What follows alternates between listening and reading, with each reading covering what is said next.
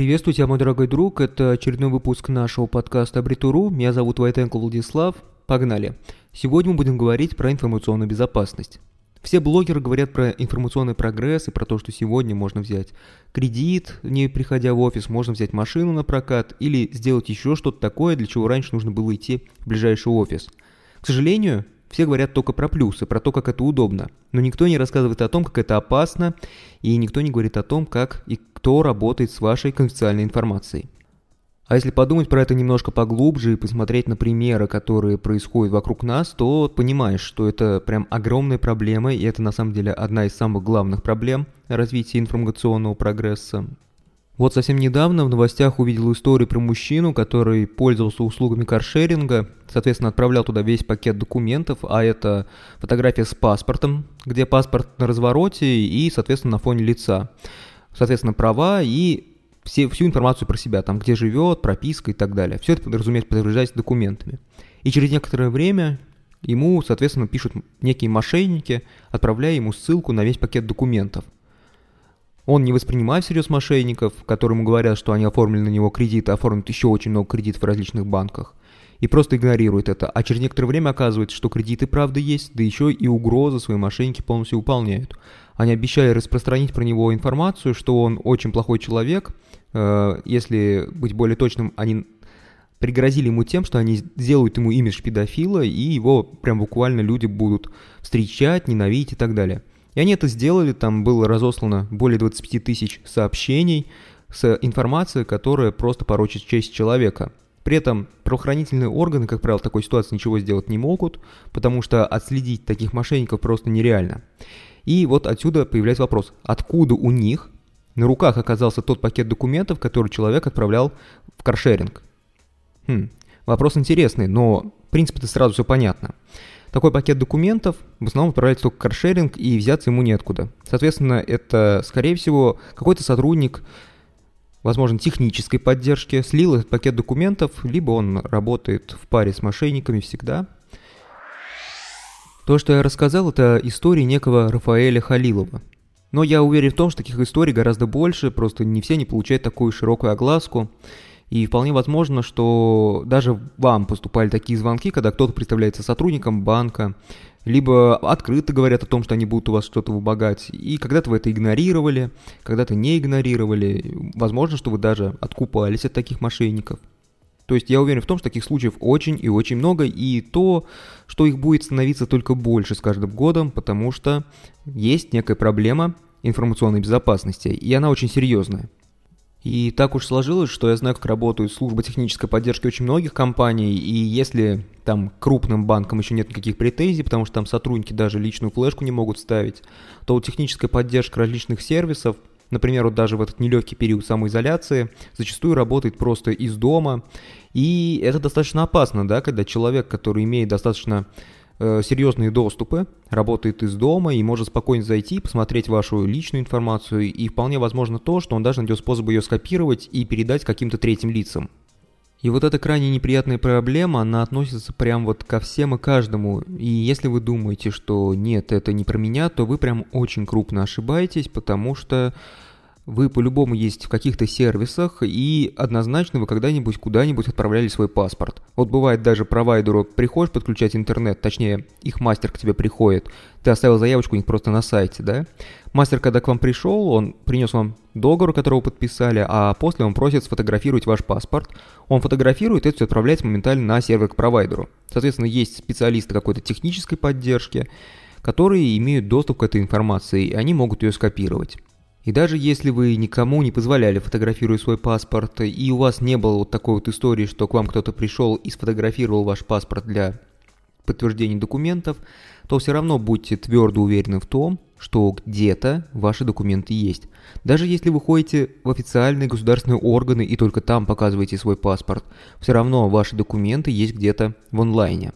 Потому что даже государственные компании, они все пользуются какими-то системами в интернете, они уже давно не хранят вот эти все данные на бумажных носителях. Все выгружается в какие-то CRM-системы, а у этих CRM-систем есть всегда техническая поддержка, есть технические специалисты, которые точно имеют доступ ко всей этой информации. Количество сервисов и услуг, которые мы можем получить в интернете, растет ежедневно. И многие эти сервисы для получения определенных услуг требуют у вас паспортные данные и конфиденциальную информацию. Даже, например, адрес вашего проживания – это достаточно опасная информация, которая в руках третьих лиц, злоумышленников, может сыграть с вами злую шутку. Я уверен в том, что большинство из вас когда-нибудь заказывали какую-нибудь еду на дом. А это значит то, что уже во многих системах в интернете есть конфиденциальная информация о вас, а именно адрес вашего проживания, фамилия, имя и контактные данные. И вот с этой информацией умелый мошенник может сделать на самом деле очень многое. Сделает так, что вы даже не поймете то, что вас уже обманули и вы там кому-то что-то должны. Это все очень и очень опасно. Но главную проблему я сейчас вижу в том, что существует от специалиста, которые имеют доступ к этой конфиденциальной информации, и зачастую это не самые качественные специалисты. Очень часто специалистов технической поддержки даже очень высокого уровня не сказать, что сильно это проверяют. Это особенно касается различных интернет-сервисов. И, к сожалению, мне лично знакомы такие случаи, когда потенциальному новому сотруднику, который будет являться тем самым техническим специалистом, который будет иметь доступ к официальной информации ко всем клиентам и вот к базе с различной очень секретной информацией о клиентах, не предъявляет такие требования, как элементарно справка о судимости. То есть потенциально человек с судимостью может попасть на эту должность. Я очень надеюсь на то, что никто со мной не станет спорить о том, что это прям максимально стрёмно. Какой-то потенциальный тюремщик может иметь доступ к вашей информации, э, которую он может использовать в своих корыстных целях, и даже, предположим, можно взять кредит онлайн. То есть сегодня не обязательно являться в банк, чтобы взять кредит. И если есть нужные знакомства и информация, то, в принципе, это можно легко провернуть.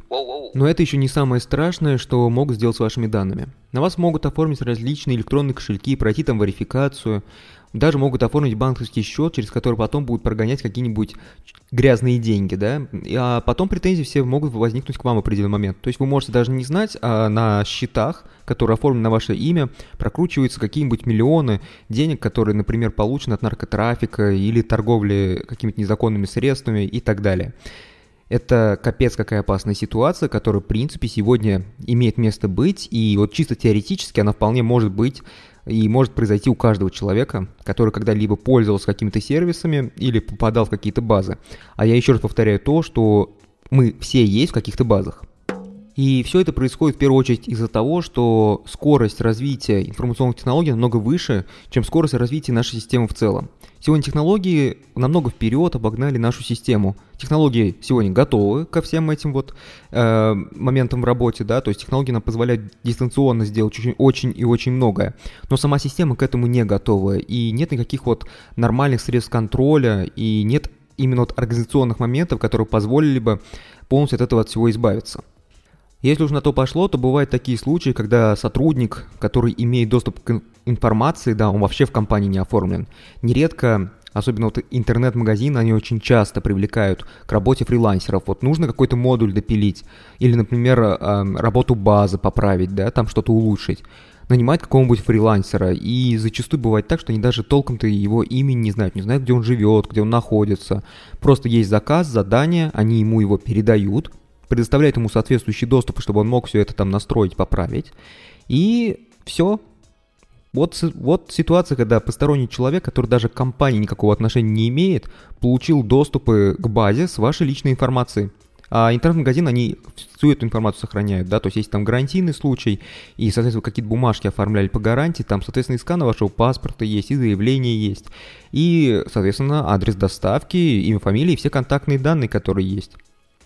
Да и если даже вот сотрудник был оформлен официально, то это ничего вам не гарантирует. Нет никаких гарантий, что он не использует ваши данные, если у него был доступ, потому что на некоторых местах такая текучка. Платить людям мало кто хочет. Что уж скрывать, да, бывают зарплаты совершенно смешные, дистанционников нанимают, потому что это обходится еще дешевле, и вот что ждать, когда там человек получает копейки, он, разумеется, и ищет способы еще подработать, и зачастую даже не боятся каких-то нелегальных методов. Поэтому пока такое отношение будет, однозначно будут леваки, которые будут пытаться подработать на своем рабочем месте и извлечь из него прям возможный максимум даже вот такими вот незаконными способами.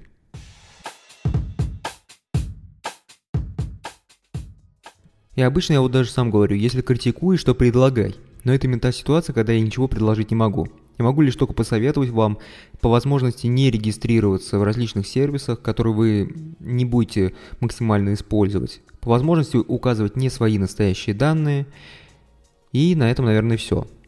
Ну а если вы являетесь представителем какого-нибудь сервиса, который плотно работает с данными клиентов конвенциальными, да, то есть там адреса доставки, паспортные данные, контактная информация вся личная, то давайте попробуем обсудить это. Возможно, вы захотите рассказать то, как это организовано у вас, и вы сможете доказать всем то, что вы умеете работать с информацией, и у вас-то уж точно все надежно.